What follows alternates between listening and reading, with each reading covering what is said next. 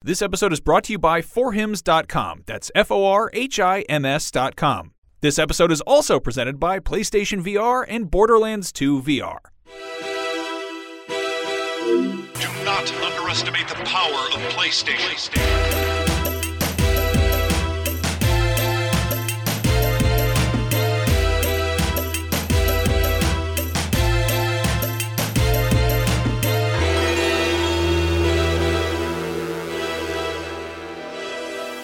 Ah, Imwe, and welcome to Beyond episode 569. My name is Jonathan Dornbush. I am your host for this week's episode of Beyond, our weekly PlayStation show here at IGN. I am Nice. joined by Max Scoville Nice. and Brian Altano. Nice. Nice. Nice, and what is actually nice is we have quite the show for you this week. Uh, we're going to be talking about what we think may be the best PS4 exclusive of this year as the year starts to wind down. We're also going to talk about how crazy the beginning of next year is for PS4. We're also going to take a look at some Game Awards rumors, some things we know aren't going to be there, and talk about that, especially because probably when you're listening to this, the Game Awards are in like a few hours, so we don't want to spend too long on that. But we'll also jump into quite a few other things happening in the world of PlayStation. But the first thing that I want to talk to you both about today Does it rhyme with dice? I mean, nice. mice. Is it dice? Not yet. No, the dice are here, but we'll get to them in a minute. Okay. Yeah, it, this is like Chekhov's dice, is basically what I'm looking for here. Right. Yeah. Anyway, we're going to talk this week about what we think may be sort of uh, PS4 game of the year, the best PS4 exclusive. Um, I think this year pretty easily has been one of the best years for the PS4, especially when it comes to exclusives Yeah. for the system. And a lot of obviously there will be game of the year discussion. There will be a PS4 game of the year, best PS4 game award as part of IGN's awards later this year, end of year awards. So I don't want to go into necessarily what those games will be because we'll talk about them once those nominees are out. But I want to talk to you guys first about the crazy year that has been for PS4 and then what you guys feel is the best exclusive.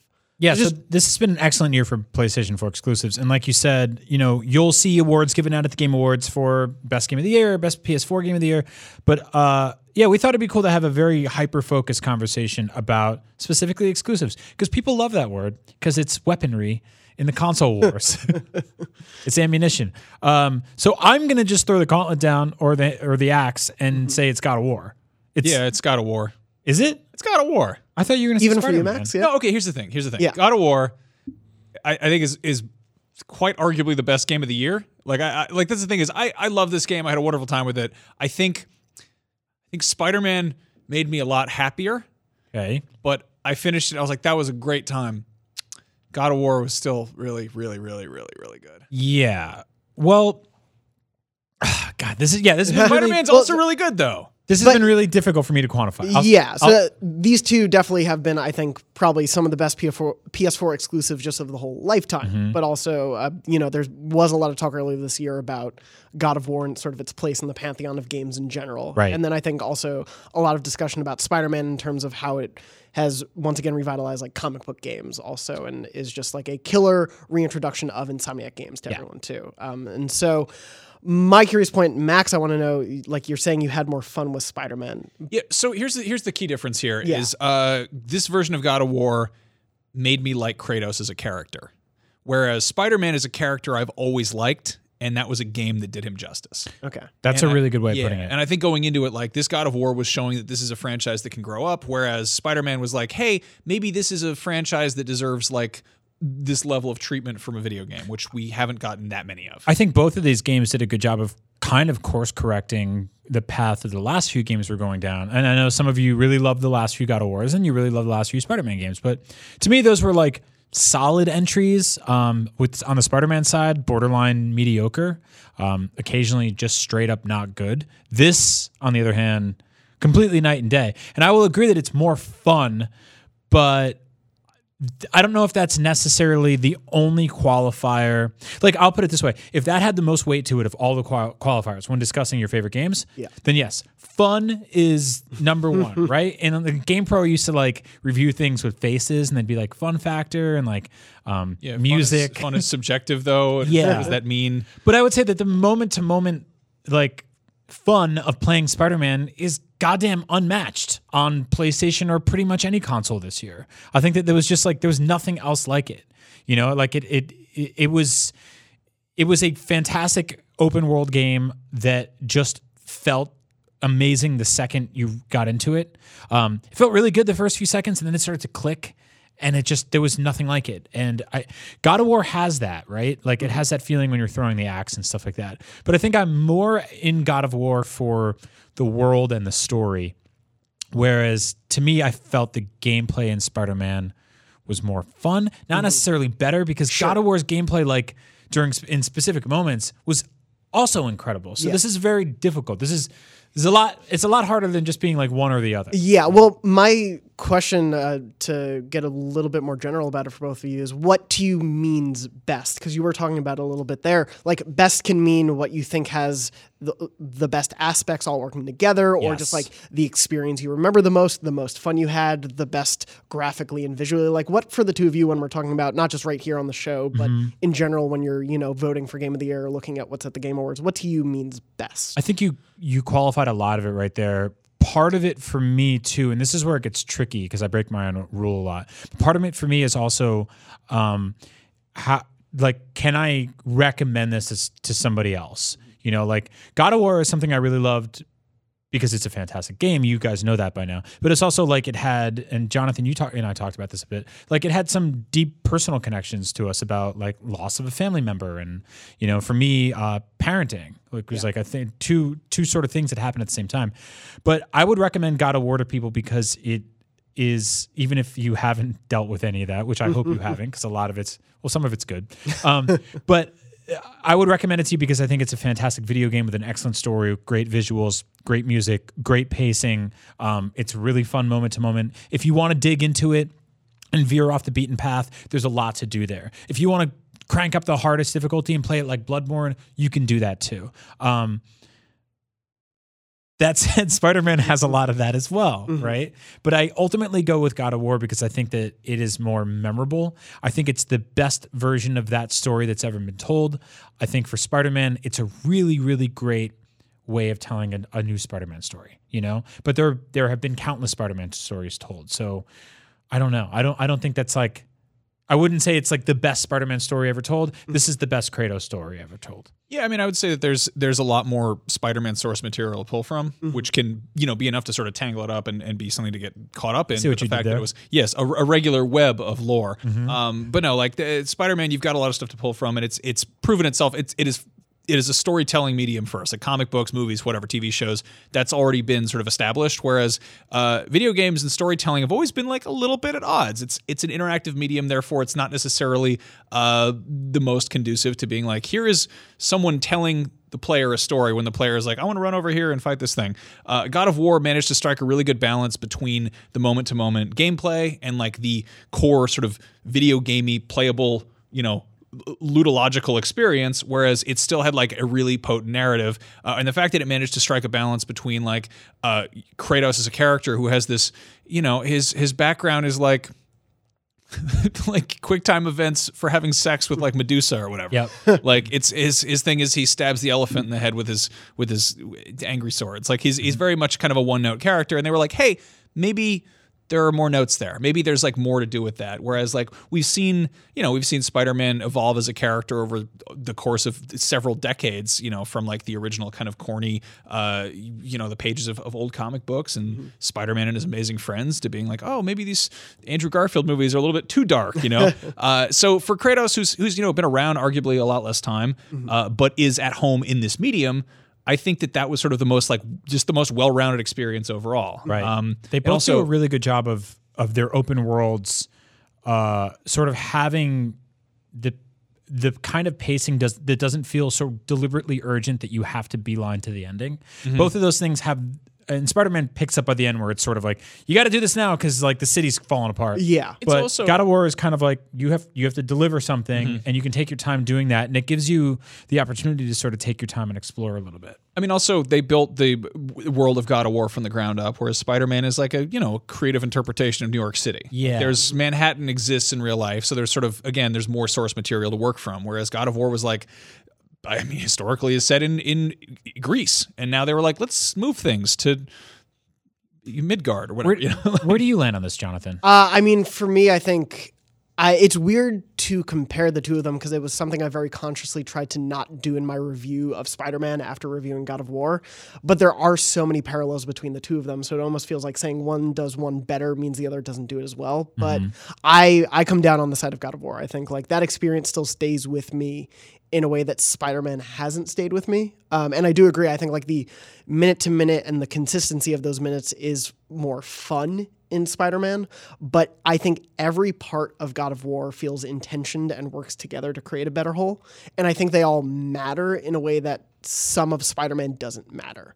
Like I think at the end of the day, half of the side things you can do in Spider-Man are either superfluous, not that fun, or just beat you over the head with how many times you need to complete them. What are you Whereas like talking about? There was those fish in the bay, and there's choking, and you have to get the fart clouds. You got to get the farts. the fart Swing cloud, around and get yeah. those the farts. Get those Osborne farts out of the sky. take photos of the farts. Yeah. Uh, ruining the real estate value over in West Village or whatever. Whereas all of the side stuff in God of War enhanced my care about that world. Like it made me interested in either a new aspect of it or helped me understand an aspect of the world that I only previously had like a surface level understanding of. I think also the fact that God of War had uh, you know Atreus there to kind of like comment on what was happening. Yes. And it managed to like still have a lot of very core video gamey mechanics. Like you're uh, the the operative thing is you're killing stuff with an axe and opening opening treasure chests. Like that is what you do in God of War. But for that to be like so grounded and reined in by having like a character there who felt like fleshed out, being like, "Oh, we're going over here to do that. Okay, cool. Let's check this out." Yeah, you know, it's, it was like it's a co-op game you can play entirely by yourself, which is amazing. Yes. You know, the fact that you never have to think about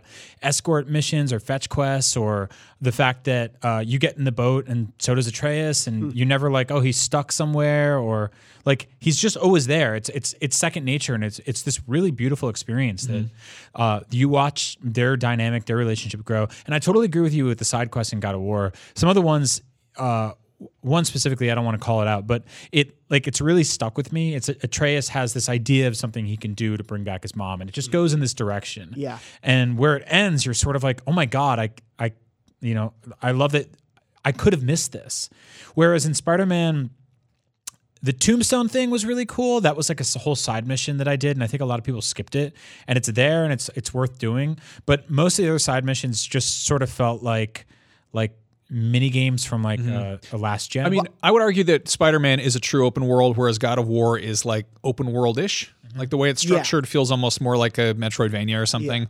I, I, I guess one of my biggest problems with God or with Spider-Man is that I it sees the brilliance of what it can be at certain points, but doesn't always succeed on it. With like the Tombstone mission, I think is a good template for what they should have done throughout the game. Of that ties Spider-Man lore into the actual gameplay and into the actual story missions that you have. Whereas a lot of the other side stuff, the backpacks are cool, but it implies all those sorts of missions already happened. yeah, And while I like that sense of history, it at the same time robs you of the ability to do those things in the Yeah. world. It's also, you know, God of War was very deliberate in its pacing, whereas I feel like Spider Man had like pipe puzzles.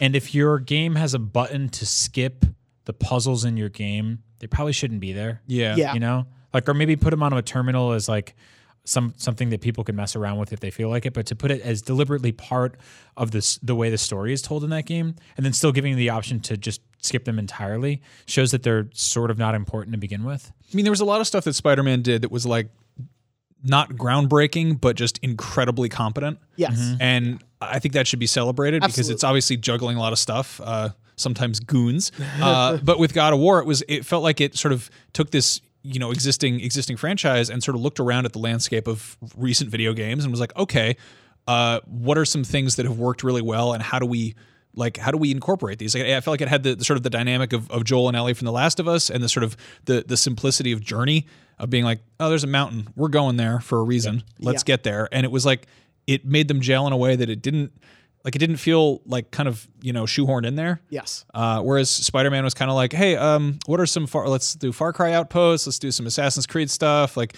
you know, let's have some Arkham stuff in there. And it was like, you know, it was all very, it was, it was good. It didn't, it didn't feel like it was really, um, you know, pushing any boundaries. Right. It was just, it did a really good job within those boundaries. They both could have used more boss fights.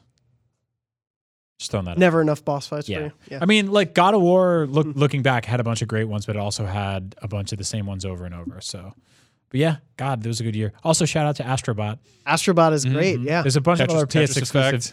Yep. Yakuza Kiwami 2, Shadow of the Colossus, Ni no Kuni, Revenant Kingdom, Detroit. Detroit. Yep. I had a so I had a really weird dream last night because I knew we were going to be talking about this, and I dreamed that there was like late game content for God of War that involved the grandpa from the Munsters. And I was like, yeah, God of War's pretty good, but it's very serious. Then I played that. I was like, the grandpa from the Munsters is here. Game of the year, hands down. That's it. Woke up and was like, the f- hell is wrong with me? That That's guy how you used to have decide a game of rest- the year. He used to have a restaurant in New York City, by the way. I've been there. I met him when I was a kid. Is He's the restaurant in Spider Man? probably there's a bunch of like very phony sounding Italian restaurant names in Spider Man. Was it a Munsters theme restaurant? Vaguely, like there wasn't like a monster under the stairs or Okay. anything, but All Munster cheese. our audience loves the, the Munsters. Oh, by yeah, way. yeah, that's- When are the Munsters going to get The the, PS4 video game treatment that they mm-hmm. deserve? We'll see what Naughty Dog does after The Last of Us Part 2. Uh, yeah, I think it's pretty easy to say this has been one of the best years for the PS4 since its launch when it comes to exclusives. And these two games, regardless of which is better, they're both some of the best games just in general of this mm-hmm. year. but it uh, is the end of the year, and we must make Hard game, games fight other games, Yes. movies fight other movies. That's how it's it just works. what we do. I don't know why we do it, but we do it. And so do you. It's your fault. We interrupt this program to bring you a brief message from Hims, a new wellness brand for men. Here's a not so fun fact 66% of men lose their hair by age 35, and by the time you start to notice hair loss, it's usually too late. It's generally easier to keep the hair that you have than to replace the hair that you've lost, so why not do something about it? ForHims.com is a one stop shop for hair loss, skincare, sexual wellness, and other stuff like that that might be embarrassing to deal with in person. Luckily, with Hims, there's no waiting rooms, no awkward in person doctor's visits, and you can save plenty of time by just going to a website. Hims connects you with real doctors and gives you medical grade solutions to treat hair loss and other possibly embarrassing problems. And this isn't snake oil pills or gas station counter supplements either. These are well known generic equivalents to name brand prescriptions to help you keep your hair. Thanks to science, baldness can be optional. If this sounds like it would help you out, order now. Our listeners get a trial month of Hims for just 5 bucks today right now while supplies last. See the website for full details, but this would cost hundreds of dollars if you went to the doctor or to a pharmacy. So just go to forhims.com slash beyond. That's F-O-R-H-I-M-S dot com slash beyond. Once again, that's forhims.com slash beyond. Thanks for listening, and now back to the show. Of course, if you've played what are, uh, in our opinion, the best PS4 exclusives of the year already, there are some free games you can play this month. Uh, I wanted to call out a couple of them for the free PlayStation Plus games you can download through January 1st, I believe, is the last day they'll be available. Um, one of the big ones for PS4 is Soma. Yes. Have you two played Soma? No, I've No. been meaning to, and this is exactly what PlayStation Plus I think is for. Right? It's games that I slept on that are now right there at the click of a button, and they're on my PS4 within a little while, and I'm playing them. And it's the kind of thing I probably wouldn't have dug back in like a sale or you know at a used game store and, and pulled this out, but putting it front and center in this lineup ensures that I, I will absolutely check it out. Max, what about you? You love doing spooky horror games and pooping the pants. No, I really, I really hate pooping my pants, and I don't even like going in the ocean normally, let alone a haunted house in the ocean, which is kind of what this is. Uh, isn't there like a baby mode for this though? I think they've inserted sort of like an easy mode because there there are so I've played Soma and I really really enjoyed the experience. It really was affecting. There are moments where it is it becomes very gamey and it's like is make sure you sneak past the presence that is in that room to get the key to go to the other room. And I think they've essentially put in a mode that lets you kind of strip away some of the more puzzly things so you can just experience the world. so like less pushback. Yeah, yeah, And Soma, uh, the only parts that I didn't like of Soma were where it pushed back too much because it does such a great sense of putting you in the space and making you feel sort of in, uh, trapped by all of it. Very in you're underwater, you're in this enclosed space. It does a great job of that, and so when the game is pushing back against you, you get sucked out of that. It always threw me off because we work in Soma. Like Yeah. it's the neighborhood we south of Market area or whatever the hell it is. And it's like sunny and beautiful and it's not, Not really, in Soma. It's also the Brave New World drug, but also this. Oh yeah. Yeah. Yeah. I remember being oddly disappointed for this because prior to it coming out, they had these incredible live action practical effect commercials that they put out. Oh right. Uh, and following Amnesia, which I still like can't bring myself to play because it just looks goddamn nightmarish. Uh, I was like, oh, this is gonna be really good. And then it was like, it's under the ocean. I was like, I don't know how I feel about that. It's kind of Yeah. I don't know. I just uh, maybe I'll check it out. It's free after all, so you know. Yeah, whatever it it's. I would definitely recommend it, especially if you like anything like if you've played their Amnesia games before. And I think this is well worth playing. Also, uh, also this month is Iconoclast, which is on Vita and cross-buy with PS4. Yes, this game's awesome. Have you Yeah. played it? uh, a little bit of it. Yeah, Yeah, it's really cool. I played a bunch on Switch. I believe it's made by an incredibly small team, potentially entirely one person. Uh, I will have to double check on that. But yeah, I really like this game. Uh, action platformer, very retro, old school 16 bit, um, which are a dime a dozen, admittedly.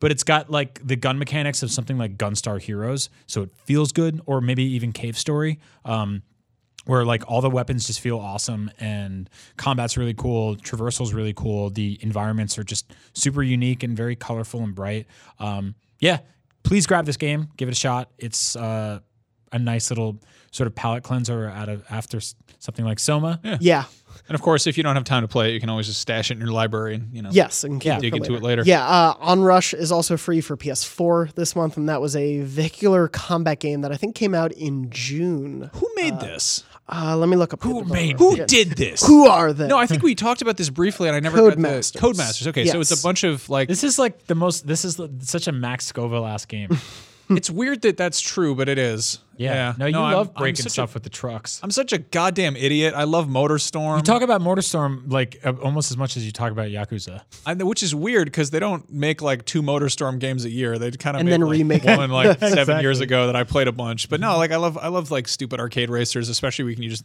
dr- drive into crap. Because I'm very bad at driving, so those games where it's like ah, attempt for precision turns. I'm like, get out of here. Let me hit the guys with my truck. That- I never put that together. You love just going all off road because you, Yeah. because you can't be contained. Also, by the like, lines. I don't There understand go. why you would make a game that's like not supposed to be a realistic driving game that doesn't have like super crazy boost because that's fun. Super Super crazy fire shoots out of the car and it goes very fast. I like it. Yeah, Onrush came out uh, earlier this year. I think it was received well, but didn't sell super well, uh, and so this may give it a good second life. I think, especially we've seen such successes with stuff like Rocket League on PS Plus that it only makes sense to have these types of games on here. Uh, also, this month is Papers Please for Vita.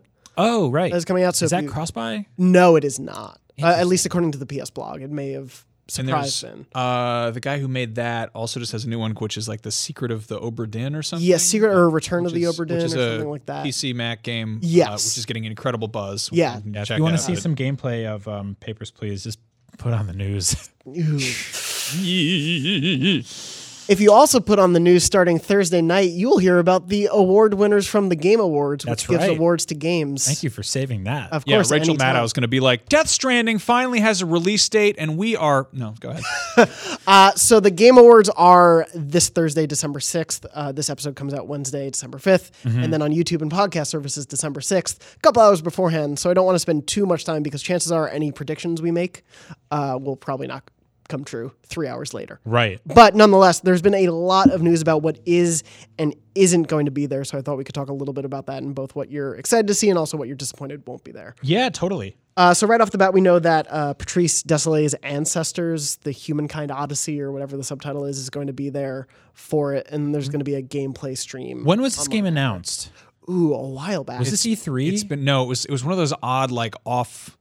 I, I want to say it, maybe it was PSX. It's one of those. It could have been Paris Games Week. It's one of those games that was like it wasn't an E3, it wasn't a Gamescom thing. It was kind of like almost off season. because they they released some uh, like sort of key art concept render, Yeah. you know, whatever it is now, this week. This And- is being published by Take Two's sort of indie arm, Yes. which I'm very curious about. I don't know if they've put anything out yet. no, I don't think they have. if it's like Take Two's, you know, Rockstar and, and NBA 2K money, then that's like, and they're willing to funnel some into like Patrice Desilets making Yeah. indie monkey games. Like that's kind of cool. is this like a an open world sort of like early early man game? Like we don't really know much about it. right I Right. mean, Well, they did like a presentation. I was looking at the, like the entire sort of uh, press release thing is up there, and uh, this might completely be blown out of the water once they show it off at Game Awards. But I believe it's kind of um, doing this similar sort of social survival online shared world type of thing that we m- sort of have seen with like Ark and Conan Exiles, but.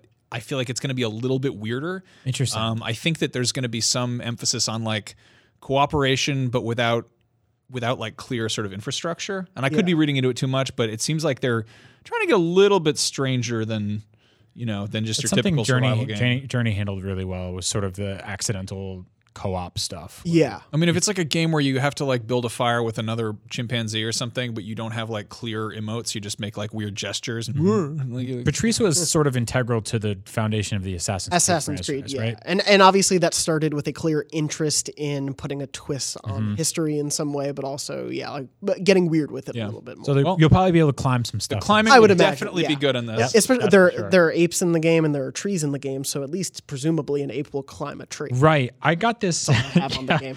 or, or some towers or whatever. Yeah. I got this confused for a Collect second flags. with the game we haven't heard a lot about from, uh, what's his name, who created Rayman? Yeah, I get that. Oh, Michel I- Ancel. Yeah, with Michel uh, Wild. Another Wild. sort of Wild has yeah. been a total mystery for a while. Yeah, Yeah, we haven't seen that game in like over a year. I think it's been almost two. Yeah, Oh my god. Yeah, maybe we'll see some from that. But uh, yeah, I can see why you'd get those guys mixed up. Yeah, I'm just I'm excited to play a game that's like realistic, but you don't play as a human being. Yeah. Like, I feel like we get a lot of like we get a lot of cartoon animal platformers, and we get a lot of like you're a guy with a beard games. But like to get like maybe in the middle, like get me be let me be a chimpanzee. sort of- yeah, we we we live as people. yeah, What's it like to live Yeah. as a chimpanzee? Yeah. Yeah, video games are about escapism, and I want to be more of a monkey than the one I look. I need like that ape morning. escape. It's being revived. You heard it here first. Uh, no, though, speaking of revivals and things, obviously, uh, these dice are on this desk for a reason. So I got Mm-hmm. sent these in the mail today. Yeah, uh, if you're with- listening to the show, these are like what seven inch tall, or- bright orange, fuzzy, Fuzzy dice. dice. Yes. That specifically don't. That's what they say. Oh, They're very dusty. oh, sorry. They're really They're very yeah. they're very dusty. Um, but they are specifically missing numbers on a bunch of the sides. Yeah, so one of the die only has six dots on it, Okay. just on one side. Then the other die has all of its dots, which total 21 dots in general. Okay. Uh, and along with them came a card that said, like, uh, an award is, sl- or something is sliding into the Game Awards on December 6th. so Some sort of announcement. And a, lot, a few other people have gotten these online, and most of the speculation that comes from it is the idea that a Crash Team Racing remake or remaster will be revealed. What's the 21 mean? I mean, some people, uh, our freelancer Colin Stevens, who wrote up these dice for us, he speculated that it is a release date of some kind. so six twenty one. Would be, yeah, is his assumption. Oh wow. Hmm. So like Yeah. right or like a what a week after E three next year. Yeah, which Damn. the N. Sane trilogy released in June two years ago, so it would make Oh. sense. That would make sense. Yeah, it, it's not out of the question that they would release that soon to E3. And it's also CTR was the thing that everyone wanted as part of the Crash trilogy. Like everyone was like, "That's great. Can we also get CTR with this?" And then when they were announcing it for other platforms, everyone was like, "Maybe they'll also package in this." Yeah. it never came to be. Well, it's a great idea. People have a ton of nostalgia for this franchise. Also, it's really weird that uh, we are back in the 90s again, and Nintendo has a dominant mascot driven kart racing game that is selling tens of millions of copies and no one is really biting at their heels making their own versions whereas back then that's what we saw right Yeah. those those were tremendously popular franchises and no one's really competing anymore but i would love to see that awful bandicoot and his wretched friends in 4K HDR yeah. On my um, PS4 Pro. Also, it'd be cool if Activision threw some other like stuff. Like if they threw Spyro in there, that'd be great. Yeah, that's what's really awesome about about kart games is that it's an opportunity to get a little Smash Brothers. I think I should put Tony Hawk in there. Yeah, he's not doing Port him in there. Yeah. Tony Hawk. everyone from the PS1 days. What am I doing here? Wait, is All he in a let's- car? No, he's on a skateboard. You Oh, buffoon. It's a I- skateboard car. Yeah, he's funny- a skate pro skater. oh, I don't know. They put Sonic in a car and he's got legs. Uh, speaking of Tony Hawk, also accidentally the iPhone, like iOS and Google Play stores revealed there's a new mobile Tony Hawk game. Oh, coming. what? Yeah, that was just accidentally listed. Also, so the '90s are Tony back Hawk in games every way. get surprised in the weirdest Yeah, ways. Yeah, it's. I feel bad for them. At least it wasn't like a chef at a party this time. Catering a half pipe. yeah. So we'll find out if the Crash Team Racing revival is true. If it is, I will be very happy, and it would make sense for Activision to keep the revival Can, train can I ask you something real yeah. quick? Why why would they do this? The show's in two days. The dice? yeah. I don't. It, they sent me an egg like a week before they announced Spyro. Yeah, uh, okay. If it's so them again, like they just yeah, it. Uh, this would very much be in line with what they did for Spyro. Good answer. I think also these are the things that you put underneath furniture to keep them from actually- Are they your really? floor. I've been talking about getting some. Oh, no. because they're. Oh, yeah. put them right under here. Yeah, perfect. The mic stands always scratching the table. now they're only twenty. Also, on the die. wait a I've minute. Changed the release date. the really, it's, it's a month earlier now. Uh, so we've heard a few other rumors about things, and I do want to get to rumors in a second. But first, we've also heard that there will no will not be Last of Us Part Two. uh, Naughty Dog confirmed right before we were Wait. recording that Last of Us Part Two will not be showing. Will not be at the. Sh- you said there won't be a Last of Us. Uh, there won't be. Oh God, no. Yeah, that's not. accidentally No, canceled that. sorry. Yeah, sorry, Neil. Uh, no, Last of Us Part Two is still happening, but it won't be present at the Game Awards, which is not surprising because if they had Last of Us Part Two, they would have done a PSX. So I think. here's what's weird about that. Uh, the Last of Us Part Two uh, was officially revealed two years ago this week at a PSX. Yeah. Um, this year at E3, gameplay was shown for the first time in that theater, that moving target theater that Sony built. Yeah. That like I think tired them out so much that they're taking next year off. um, that video has like 10.5 million views on YouTube, but we don't have a PSX this year, and there is no PlayStation conference next year. Uh, so I don't know. Yeah, at E E3. I think that Sony's taking a cue from Rockstar and realizing that the more you show over the kind of long build up to a game, the I- I'd say the more that it damages expectations or whatever. Yeah. Like Yeah. we they kind of shut up after uh, God of War and Spider Man, and then they were like, "Hey, they're coming out." And I think that's what made them pack such a punch is that it wasn't something that we gotten tired of seeing. Yeah, God, of, God of War was announced the release date, I think, in a blog post two and a half, three months before the game actually came out. Yeah. So I think they are very much taking the like, let's be quiet until we have things to say approach. And I do think they'll have some sort of presence at PSX because in addition to Last of Us and Death Stranding, which we'll get to in a second, they obviously have plenty of other games they could talk about. And so I think they will have some presence. But Right, right, right. it- these big marquee games, they would have probably had PSX otherwise. Uh, but Yeah. speaking of some of these big games, there was sort of like a Death Stranding accidental Walmart Canada leak again.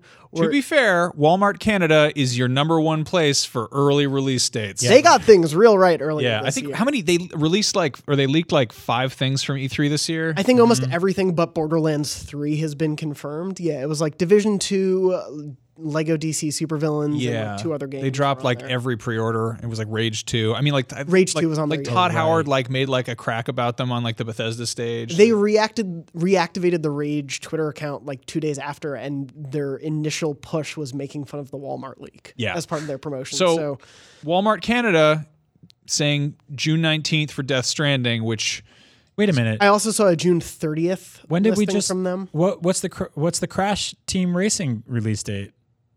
June twenty For, first. for if that's what, yeah, if that's what the dice mean. That's a weekend. Oh yeah, that is a weekend right there. two of the most similar games you can play at any one time.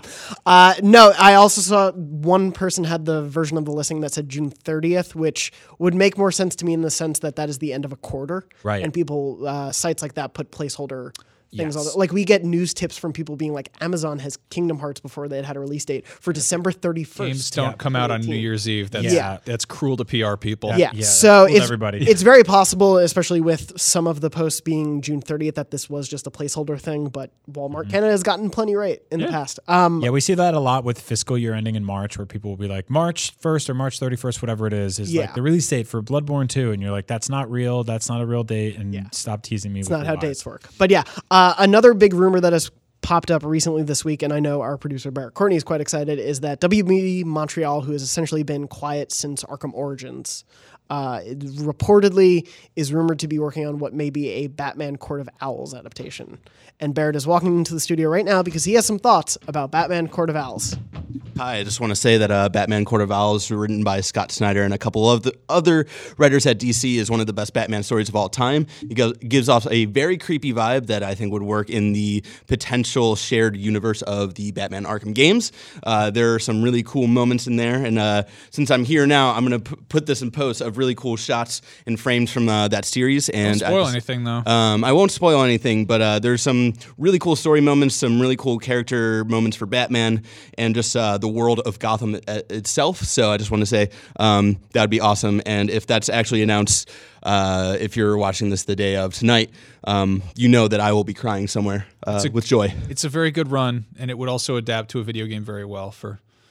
Curious reasons. Oh yeah. Yeah. All right. I also want to point out that we did get that that leaked footage of uh that Harry Potter looking game. Oh yeah. Uh, there's all sorts of owl related shit in the Harry Potter universe. Yeah. The Wizarding World. what if they do a crossover between Harry Potter and Batman? Harry Potter Batman and the would quarter. kick Harry Potter's ass. all All right, I'm gonna go back to the right. back room. Great seeing you, Barrett. Uh, yeah, so uh, a lot of these rumors came from the fact that someone from WB Games Montreal put up a photo with the words like redacted best dev team and a shirt that had an owl like logo on it which looks suspicious suspiciously like the court of owls logo but again like max you were saying obviously, we saw this leaked Harry Potter footage earlier this year.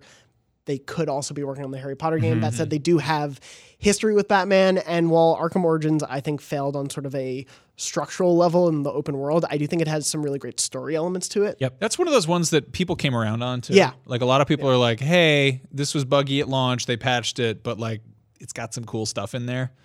So I don't know. Everyone was, I think it, it had a hard act to follow with Arkham City. So Yeah. Right, right. It was definitely coming off the heels of that, which wasn't great for it. But It sucks. I would really like to see them do something more intimate like Arkham Asylum. Um, I don't think they ever will again. The train's left the station. They'll go open world forever because it's it's awesome to fly around Gotham City as Batman. But it's really cool to solve puzzles in a small, intimate Metroidvania taking place in an insane asylum. I would like to go to Hogwarts. That's sort of like an insane asylum when you really get into it. The staircases move. a seven year got- asylum, Ghost women in the bathrooms is terrifying. they're just crying all the time. Oh yeah. Yeah, uh, I think I expect we'll see something from WB at the show. They have shown Batman Arkham as a franchise there a lot in the Game Awards in the past, Right. so I wouldn't be shocked. We know we will not be getting Rocksteady. Uh, Sefton Hill from Rocksteady came out and said we are not planning on showing anything there, and he also clarified we're not working on a Superman game.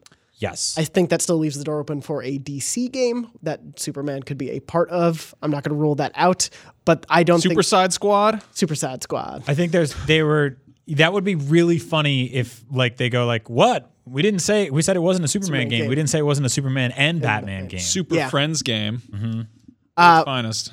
I'd be fine with that. Uh, but yeah, we're we're obviously waiting to hear what they're working on, but we won't hear it at the Game Awards. Uh, and then also, Cyberpunk confirmed CD Projekt Red said they will not be showing at the Game Awards either. So still a lot of mysteries of what could be shown, Mm-hmm. but at least we have some idea. It's interesting that we don't know. We know what won't be shown. And I know Brian, you and Andrew Goldfarb talked about this, so people can watch that on the site. yeah too. go check out that video Yeah, uh, it'll be curious though. I'm excited to see what gets announced. This has been growing as an announcement show, Mm-hmm. even though it is called the Game Awards. It continues to grow as a place for big Yeah, reveals. one of the things that Andrew Goldfarb and I talked about in the conversation is that there has been sort of this growing trend of, um, I guess, not necessarily deflating hype, but sort of like measuring it and cutting it off and tapering it a little bit and it's kind of saying, hey, like I know you guys expect the world from Thursday night, but like this won't be there, so just go in knowing that that's not going to happen. And it kind of like, I think it's a, I think it's a good thing yeah, like to kind of go in and not not expect the universe. Um, there'll be tons of surprises there, and obviously plenty of stuff we've never seen or heard of before. Uh, but now we know specifically what will not be there. but at least we know Rivers Cuomo will be there. That's right. Really? Yeah. Yeah, Borderlands 2 VR is just about to be a very real actual thing thanks to PlayStation VR. What a world! What a virtual reality world! Finally, the iconic shooter looter is getting in your face, on your face. Come December, you can virtually step into the boots of a treasure seeking vault hunter armed with 12 bazillion guns on a quest to stuff your pockets with even more guns. Blast bandits with real world aiming, punch psychos in the literal virtual face, and race around in stolen vehicles and free Pandora from Handsome Jack's virtual reality clutches which are now even more handsome and even more clutchy thanks to PlayStation VR. In case you live on a distant fictional planet under a piece of scrap metal, PlayStation VR brings gaming to virtual reality. It makes your heart race, your pupils dilate, and your instincts take over as you discover new worlds. With PlayStation VR, you can fully immerse yourself in more than 250 incredible games and counting. Keep an eye out for Borderlands 2 VR on PlayStation VR. Greatness awaits. uh, looking ahead though, beyond the Game Awards, beyond, Yeah. uh, we Game Awards. Obviously we know what's coming at the tail end of this year, uh, but I wanted to take a look ahead as we're getting into the end of December.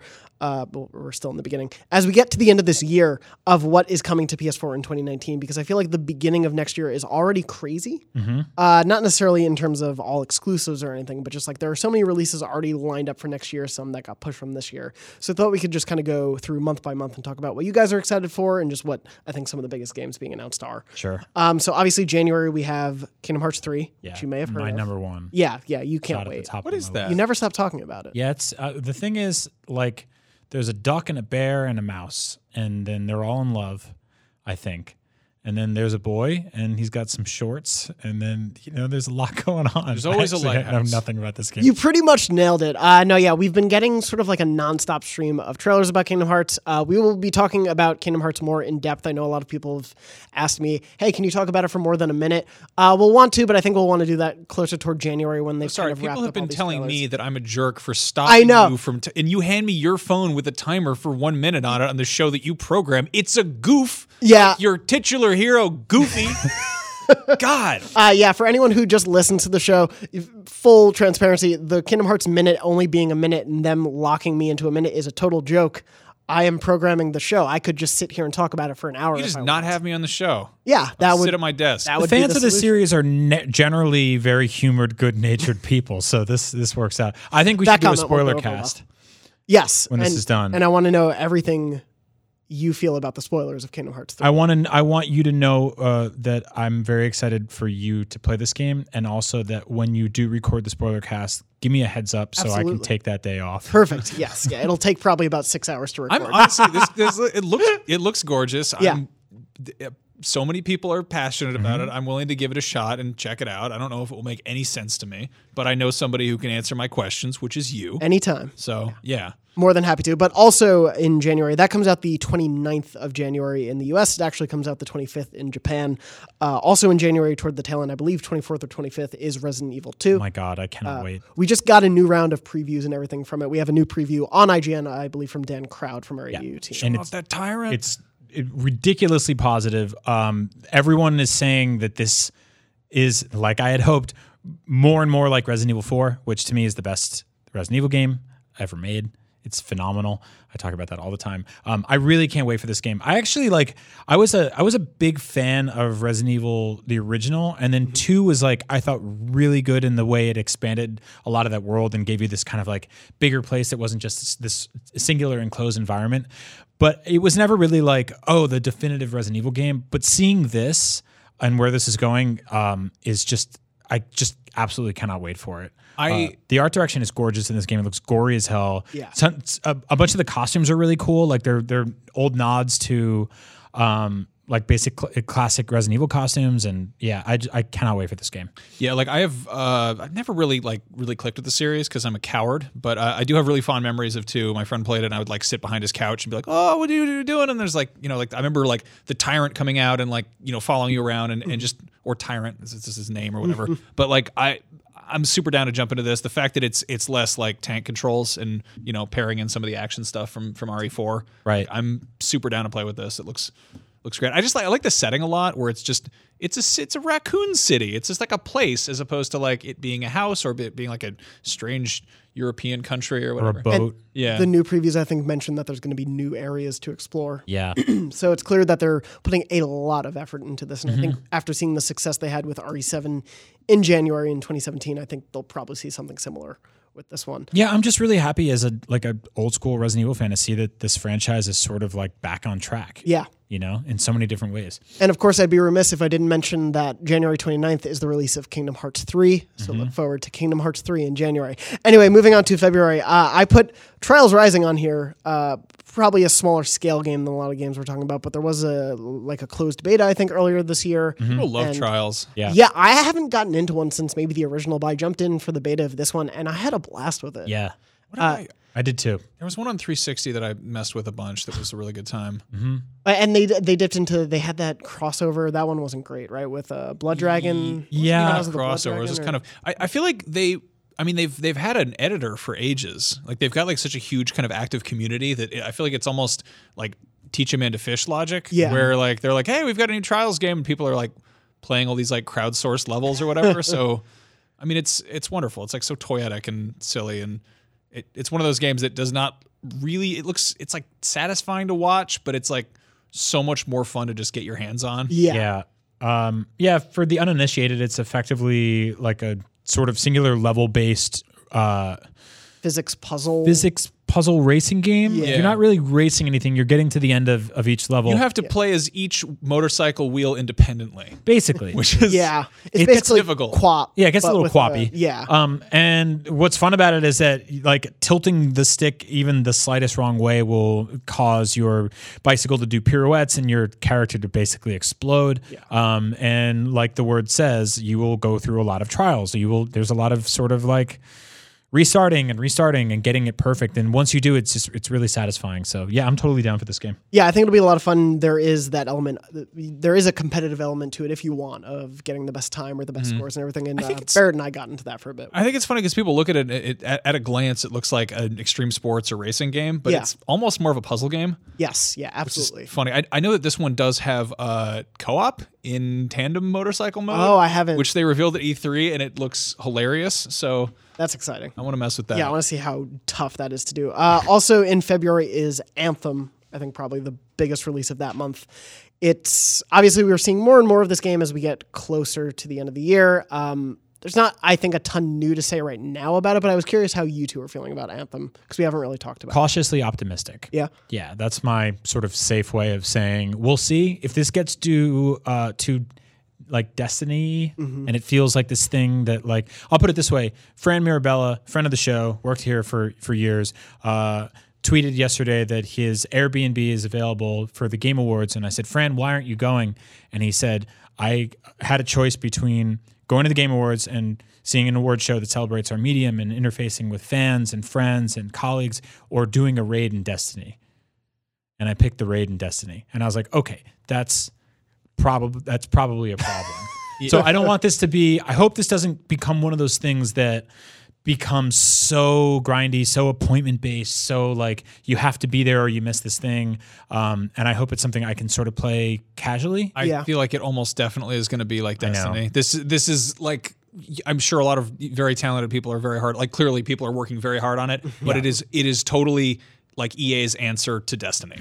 Like that's what it is. and there's Twi'leks apparently. there are there are Twi'leks and there are also Iron Man is in it, and so are the bad guys from Avatar, those big cats from the forest. Yeah, so this, this game is just enough Star Warsy Yeah. for me to really like it, but it's also EA's been weird with I mean- Star Wars. so like of this What, when? deluge of this deluge of, of shared worlds experiences shooters the the PvPvE kind of stuff we've been seeing that's all very much like call up your friends and get in your you know space costumes and go fight the aliens or whatever uh, this is the one that looks the most fun to play Yes. Yeah. like that sense of exploration is actually there whereas I feel like in in Destiny it, it's always much more kind of like here's an area that you're going to go to repeatedly Yeah. Everything we've heard about the or from people who've played like this sort of Iron Man jetpacky stuff is that it's awesome. I assume you two haven't played it then No. at E3 or anything. So yeah, I played it for I think about a half hour at E3, and it was like you just you're Iron Man. You just feel like Iron Man, and I've wanted an, a good Iron Man game for forever, and this just kind of is that. Mm-hmm. And so I think like I'm gonna have a hell of a fun.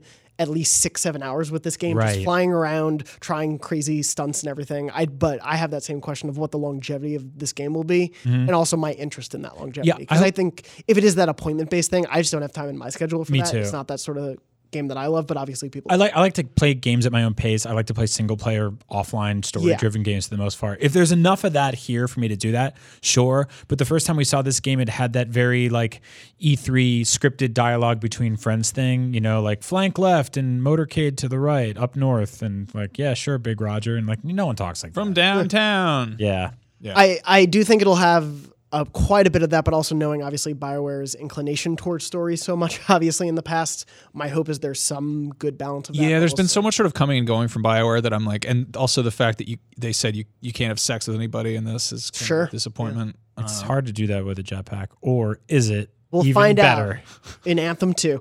Uh, also, that day, just to note, is the release of Anthem is releasing the same day as Metro Exodus, which was also the initial release plan for uh, Days Gone before Mm-hmm. that got pushed to April.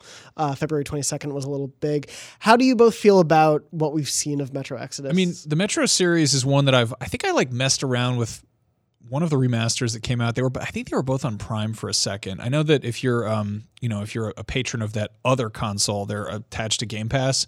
Uh, so if you want to check them out on Xbox, they're I out might there. do that. I am a patron of that other. Console. They're I- it's interesting because they've always I think they've always been un, sort of unfairly compared to Fallout in the same way that like The Witcher was always sort of compared to Skyrim, you know, and there's like this sort of uh, smaller audience that was like, "This is the cooler thing. Look over here," and gradually people have kind of caught on and been like, "Oh, this is a much crunchier, uh, more in-depth experience." Um, and they're they're rooted. I really like this trend that we've been seeing out of Europe of uh, games based on books, Yes. and based on paper materials rather than like movie franchises or TV franchises or whatever. Um, and this is based on like a long running series of, or not long running, it's like three three novels. Um, but the writer of the novels then jumped over, uh, kind of. I mean, in this, well, not really in the way The Witcher happened, but um, you know, in, in the same way that money from them. I mean, in the same way that um, like Mike Pondsmith is helping develop Cyberpunk, they got the guy who invented this universe to be like, how do we adapt this into a game, and how do we get this to feel right? Right. Um, and it's, I mean, it's effectively sort of a Russian take on the Fallout issue of like, hey, there was a nuclear war. What is it? It's sort of post World War II. You're in tunnels and stuff. It's there's mutants out there. Go fight them. Mm-hmm. Yeah. This one is way more depressing and Yeah, yeah, Um, we'll see. e- Especially compared to like the bright, fun, vibrantness Yeah. of Anthem on the same day, I'm wondering how those two will do. And also, I know that uh, Ryan McCaffrey saw it at E3 this year, and he wasn't too hot on it. Really? So yeah, I, I've heard good things about the first two Metro games, but we'll see if this can live up to them when it's fully released. Uh, moving on to March, Devil May Cry Five is probably one of the biggest releases. I'm I haven't really played the Devil May Cry series. That's kind of been a blind spot in my history. I haven't since one and two. Okay. Yeah, which is a very long time ago. I, and I, I got into them because uh, they are really fun arcadey sort of action games, and they were scratching an itch that I was looking for at the time. Um, but I I think the the train's kind of left the station for me with this with this franchise. I'm glad people are excited for it. I I personally find it to be like sort of garish and and uh, not I wouldn't say obnoxious. I just I don't I don't find I don't find this appealing at all. If I want to play like an action game, I'll go elsewhere. You know, um, which sucks because there's a lot of really cool stuff going on here. You know, I, I wish it was like a little more rooted in like in horror. It's got like sort of one foot there, um, and then it's it's got a lot of like Final Fantasy leather going on too. So yeah, I don't know. There's a lot of really cool shit happening here. Yeah, right. yeah. Like maybe I will give this a shot. And what just watching this right now is kind of turning me around. on Yeah, it, so. I was always. I know that the Ninja Theory DMC reboot was like a very divisive topic. Uh, I always thought that, much like Kratos, like Dante could kind of use a makeover, and it seems almost weird that they're like going back and switching that. I know that a whole bunch of angry dudes in trench coats are, you know, taking their rings off so they can type faster. Angry comments, but Well, when he did get a makeover, people weren't. A lot mean- of people weren't crazy about And that's the only one I've ever played, and I, Yeah. I enjoyed it. Oh, really? yeah, Oh, I awesome. actually like that one a lot. Yeah, I think that was uh, the problem. There was that they were taking something familiar and sort of Yeah. like you know bastardizing it in its own way. But at the same time, like this looks like this looks gorgeous. Yes. I just Yeah. I, I it's got that weird Final Fantasy trench coats and and jewelry kind of aesthetic, which I'm like this was cool as hell in you know 2001. Yeah. it's 2018. You know, like you know, where everything looks a little wet. yeah. I don't know. I don't It's- love that description, yeah. but it's true. Uh, Of course, if you love the trench coats from that game, you can buy them with the game's special edition. I Yeah. think they're like thousands of dollars. Yeah, it's like three grand. Yeah, it's some crazy. So Give those guys the Trigun license. yeah, that'd be interesting. Uh, also in March is the Division Two coming out. Uh, I was surprised at how big that was. That was announced in this like crazy, I think either day or week where they also announced Black Ops 4, Smash Brothers Ultimate, like Yep. all these things, and it was only second to I think Smash Bros in the audience interest. Yeah. for us, I Um, I kind of dropped out early on the Division One. I did too, but I did play it for a while. Um, and, and I've heard they've kept with it a lot. Really yeah, it's it's it. it's weird to like talk about a game like that because like I did the same thing as you, Jonathan. I played a ton of it, and then I just stopped. And I have friends that like kept going, or some that even still play it, right? Uh, and like that's awesome. I don't really know what to say about the new one, other than I will probably do the same thing again. I'll play it for a little while, I'll get into it, and then I'll stop playing it. And I like with a game that doesn't have a defined ending, really. Then like I don't really know how to I mean, like how, do you review that? we're seeing this thing where if you play a game at launch nowadays, it often sucks. Like, and that's we're seeing that with Red Dead Online, with Fallout 76. We're seeing it with Destiny. We're seeing it with Overwatch. We saw it with uh, just all these all these things. When you play these like these online experiences at launch, they're not done yet. But then there's also that thing where like you're late to the party and everybody's got all the exactly. cool shit. so when's don't. the best time to play it? I don't know. It kind of Um, blows. I mean, the issue, like I played, you know, Division when it first dropped, and it was like it was all right. I, my whole issue with this the series is like it's rooted in this very grounded, like Tom Clancy down to earth thing, but it still has like straight RPG mechanics. Yeah. So you'll be like, okay, I got my gun. I shot this dude 27 times in the head, and he's I took that much life off, and it's like, oh, he's level 17, and he's wearing like a very tough hoodie. Yeah. You know, everyone's wearing just hoodies and jeans. So I'm like, He has a if, purple scarf. if he was wearing like SWAT 50. gear, I'd be like, okay, I can't kill him with gunshots. But instead, it's just like a everyone just dressed like in winter clothes or whatever. I don't Mm-hmm. know. It's uh, obviously uh, we're sort of outliers on this. Like uh, Ghost Recon Wildlands was One of One the most popular games. Yeah. is that this year? That was I want to say last year. last What, year. what year is it right now? I keep saying I think This is 2018. too. 2018 has been 27 months long. Yeah, So, yeah. Uh, but no, I mean, like Ghost Recon Wildlands was an incredibly like runaway seller, and we're we're so we're all sort of like, oh, they got they added Predator, that's nice, you know, and tons of people are just like, Oh yeah, that's right. They put Predator in there. oh yeah, Yeah. trucks and shit. Yeah, so Um, I, I think we'll definitely see it be successful. I'm curious to jump back into that. I mostly jumped into the first game because it was New York and I could go to my apartment did- as a safe house. I did the same thing. Yeah. Yeah, and I think my old apartment was a pizza place, which is not canonical, but I wish it was. yeah. yeah. I mean, one day. Uh, once again, this is the second iteration of a video game franchise, which is almost always bodes well. you know, Yes, for them yeah. to kind of go in and be like, "What did we do wrong last time? Let's go in there and you know upgrade and fix that and expand that." So, Exactly, yeah. I mean, yeah. See also Destiny 2, Watch Dogs 2, Uncharted 2. you know. Yeah, it'll be interesting. And those uh, that developer within Ubisoft is also doing the Avatar game, so it'll be interesting to see what this teaches us. Yeah, I'm about excited for this game to come out so that their Avatar game can come out and I can talk about that. Perfect. We'll look forward to that in four years. Let me know so I can take that day off. Uh, also, March is the season of MLB The Show, so look forward to us having Ryan McCaffrey on the show when MLB The Show comes Mm-hmm. Also, out. by the way, let me know. off, Uh, that is also Sekiro Shadows Die Twice is coming Yes. out that month FromSoftware's newest franchise. oh my which, god, I can't wait for this game. Uh, I've okay. seen Chloi and Brendan Graeber from our team Chloi Rad play this game, and one, they're much better at these games than I am, so, So- it's rad to watch. But Here's the thing, like gun to head, if you say, uh, "Do you want to play Devil May Cry? or Do you want to play this?" is like like crazy over the top third person action game. I want to play this. Like way more. Um, this has a lot of the DNA of Bloodborne and the Souls games that I love. Uh, plus, the setting is totally different, completely gorgeous. Uh, I I love that they're just take you know trying their hand at a effectively brand new IP, new world. Um, Nioh was one of my favorite games on PS4. Uh, I loved that game. We called it Samurai Bloodborne. We should have maybe saved that descriptor for this. Yeah. Um, and I, I thought it was fantastic. I can't wait to play that again. I think they're going to go in really weird directions with some of the like creatures and boss fights in this game. That feeling you get in a Souls game or Bloodborne where you turn the corner and you're like, what the f- is that? It's going to kill me. I think that's going to happen here a lot. Um, I also think this game's going to get delayed. I'm really curious about how this game comes out because it is FromSoft, who have their reputation of making like balls hard, unforgiving games, but it's being published by Activision, who are like kind of they make games for the the widest possible audience. Like they are the, the biggest, are they second biggest, second biggest publisher? well, Activision Blizzard together as a whole, I think. yeah, no, it's cr- it's crazy, and obviously they're they're all about kind of like those little tiny systems that make things you know have that feedback loop and make things Right. accessible. So will this be the will this be the hardest Activision game or the easiest FromSoft game, basically? Yeah, it's an interesting outlier in their portfolio, and I'm curious if we're going to see any other games like this from them. But yeah, I'm excited for it. I usually with FromSoft games tend to get into them for a little bit, and then they get too hard for me, and I walk out. So I am curious of what the difficulty level for this one will be. Uh, moving on to April, just wanted to briefly mention Shovel Knight King of Cards, the final expansion, as well as Shovel Knight Showdown. Basically, the end of Shovel Knight. It is finally coming to an end. All the promised content they had from when the game was first sort of kickstarted. Yeah, I want to point out something real quick. Uh, Max and I have been through this before. If you're about to go on Kickstarter, uh, rein it in. Yeah, Like, because anything you say that you're gonna do, you're gonna have to do. And uh, Yacht Club has been doing it. Like, props to them. But everything they promised, they've had to deliver. Like seven years later, it It's feels crazy, like. yeah. So I'm really excited to see this game come out to finish Shovel Knight because it's a fantastic game. A great series, and they just keep adding stuff to it.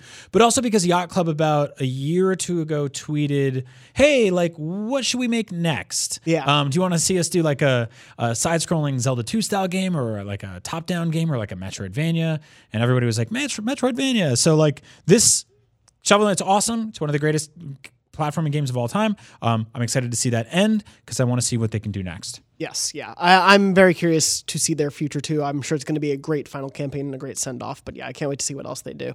Uh, also in April, as we mentioned before, it was delayed from February, but Days Gone will finally be coming out. Yep. Um, I think we've talked a bit about the show, uh, about this game on the show a lot before, and right now I think it's a tepid like intrigue. Like Yeah. you're interested in it, but right now, I think what we've seen of it, we've seen so much that feels yeah, familiar to Again, us. I feel like they're show, they've shown us too much. Yeah. like Arthur Morgan's in it. Um, I uh, my two big questions are what makes this different than other zombie undead freaker games, and what makes this different than other open world games. Right. Yeah. I think those two things will truly. Those two things working in harmony will truly define what this game is, whether or not it's a hit, whether or not it becomes a franchise. Because we have open world games, right? Like there's like six that came out in the last month. There's tons of them constantly. We just got Just Cause like literally today, right? Um, so I want to see what what makes this game so different. And it's also like people keep bringing up The Last of Us 2. I don't think we're seeing that next year, but uh, this game as a PlayStation exclusive with zombies and a sort of like gruff protagonist with a beard gets, you know, sort of sometimes deservedly, undeservedly compared to that. So I want to see what separates it from all those things. Um, and also, I just I'm really interested in the setting. I think like the Pacific Northwest is like a beautiful place. Like one of my favorite days in my entire career was Max and I flew to Seattle to go to PAX, and we got there early. And the two of us and former IGN employee Anthony Gallegos went fishing. Oh, and it was just like a lake and we were there for like five hours. We caught one small fish. One small shitty fish, but it was a great day. You know, we drank some brew, brew dogs. we even did. We were just sitting on a dock like weirdos. We were completely sober. We had one fishing rod between all of us. Yeah. So I don't, maybe you can do that. I'm sure the game will just be exactly like that. I hope so. Yeah, I just want to catch one fish. Oh yeah. Uh, well, yeah. I'm curious. Yeah, I think I get a sense of what this game is within like playing it for an hour or two. I want to know what playing this for 10, 12 hours. looks like. Yeah. It really is that big of a world. Uh, but Bend, obviously, they have a proven pedigree, so I have hope that this will be still a fun experience. We also there are question marks coming for PlayStation of when things like Concrete Genie and Dreams and a couple of VR titles like Everybody's Golf VR are going to release. They've sort of talked about looking forward to those in the same window as Days Gone, so we'll see if any of those come out. And obviously things like MediEvil, who know, I assume that's Halloween next year. But who knows when we get those games? Obviously, there's a lot more to find out about for next year. Yep. Uh, but that, yeah, that just wraps up a little bit of what we're excited to play in PS4 in the beginning of 2019. Already a lot of games, already a lot of busy days in the office that we'll have. Um, that's going to make it pretty much it for this show this week. Uh, I did, before we leave, want to remind everyone that if you are in the San Francisco Bay Area, we are doing Beyond Live on December 10th in San Francisco. Uh, all of the details and everything are on IGN, on my Twitter. There's an Eventbrite page. You have to sign up if you want to come to the event. Be sure to come. We're going to be doing a live episode of Beyond. or you have to give us five bucks. I'll take five bucks. What? Sure. True, It- no, it's a, it's a free. don't. It's a free. to- show. It's free. What, it's, why would you say that to them? If they don't sign up, then they have to pay us five. Finish bucks. line. just gonna stand at the pitch, you door. confuse it. You muddle it. It's going to be free. No five You bucks. do that all the time. No, the five bucks you keep in your pocket. You've got hair on your head the entire episode. Oh. Here. Is it yours? no. It's not Cobweb mine. or I can't something. grow hair that long. It's from the dice. Oh, you know what it is? It's from that Star Wars jacket I wore before. It's a wolf's hair from Hoth. Ooh, nice. Uh, yeah, so Beyond Live is happening December 10th. Uh, doors open at 5.30. The show is at 6. That'll be that week's episode. So if you can't make it to that event, obviously you can look forward to the show when it airs normally on IGN and YouTube and podcast services. Uh, other than that, where can people find you online, Max, when you're not here? I'm on Twitter, Max Scoville. It's Max Scoville on all the things. You can find them all on there on the internet. And Brian? I'm at Agent Bizzle, and you can go find me there. And I'm also uh, doing other stuff, doing some shows here and there. And see, see us at the Game Awards. Come to our fan fest and meet and greet and all that. Yes, we stuff. also have Fan Fest. If you're listening this week, uh, Friday in LA. Yes. It's taking place, I think, around also 5.30 or 6 p.m. that starts. Uh, so yeah, if you're in the LA area, you can find details on our Twitters, on IGN.com, everything. All the details are there. busy ass December. Yeah, yeah. It won't let this year end. no, never. It'll just get right into all these games. too. 2018 part two. You're getting that uh, animal hair everywhere. Year of the Dice. Thank you so much for watching. Beyond. Beyond.